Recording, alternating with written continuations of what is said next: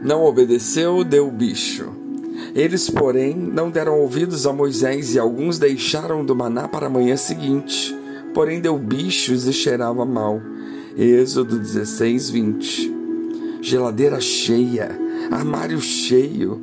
O ser humano é tão interessante. Basta anunciar que vai faltar um determinado produto e logo em seguida a gente vai comprar mais do que o necessário. Parece que algo nos obriga a querer guardar para o dia de amanhã. De alguma maneira temos medo de passar fome, e eis o motivo por que armazenamos a ponto de perder determinados produtos. O povo de Israel viveu essa experiência com o maná, quando alguns recolheram mais do que precisavam. Eles queriam armazenar mas o maná, além de alimento, era sinal visível e concreto do cuidado de Deus. Era, por assim dizer, a presença diária de Deus no meio do povo. Era o seu abraço carinhoso de cada manhã. Moisés entendeu isso e ordenou: ninguém deve guardar nada para o dia seguinte. Aparentemente era uma ordem fácil de ser cumprida, mas a história nos mostra que não foi bem assim pois alguns insistiram em amontoar o maná. Aí deu bicho na comida e logo começou a cheirar mal. E o cheiro denunciou a desobediência. O bicho até dava para esconder, mas o mau cheiro não. Ele denunciou a falta de confiança em Deus. É exatamente assim.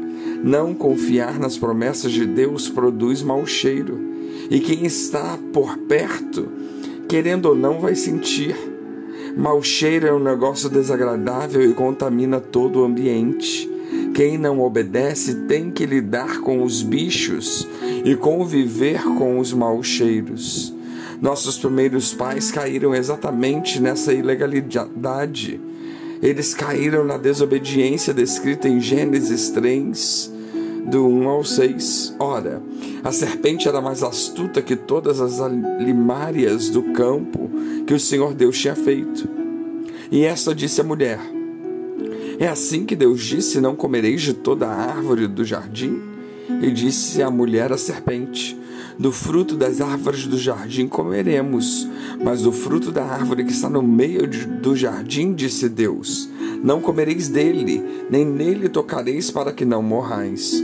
Então a serpente disse à mulher: Certamente não morrereis, porque Deus sabe que no dia em que dele comerdes, se abrirão os vossos olhos e sereis como Deus, sabendo o bem e o mal.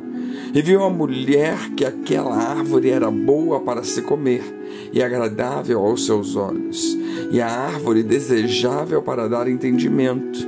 Tomou do seu fruto e comeu, e deu também a seu marido, e ele comeu com ela eles desobedeceram e caíram em pecado. A desobediência deliberada traz graves consequências no mundo espiritual.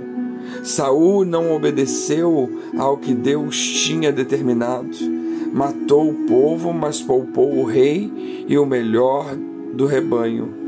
Quando Samuel perguntou a Saul por que ele tinha desobedecido, ele alegou: O povo cobiçara o melhor do rebanho e o poupara para oferecer sacrifícios a Deus.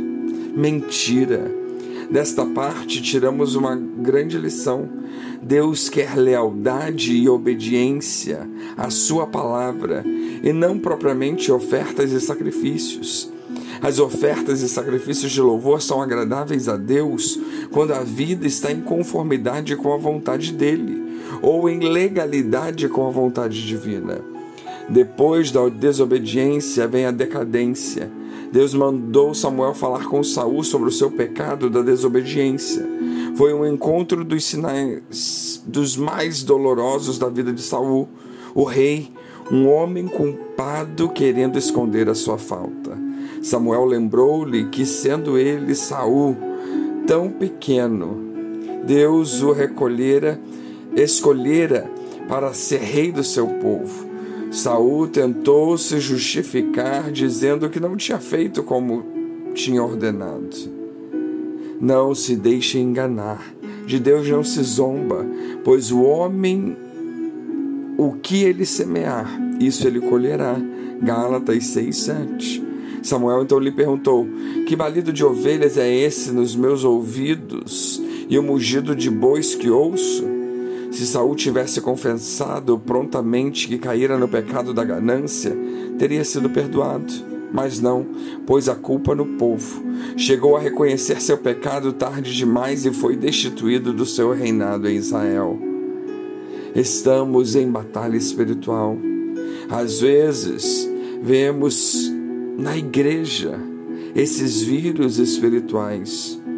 E Deus sabe que há balidos e mugidos estranhos dentro da igreja. Por isso precisamos ficar atentos.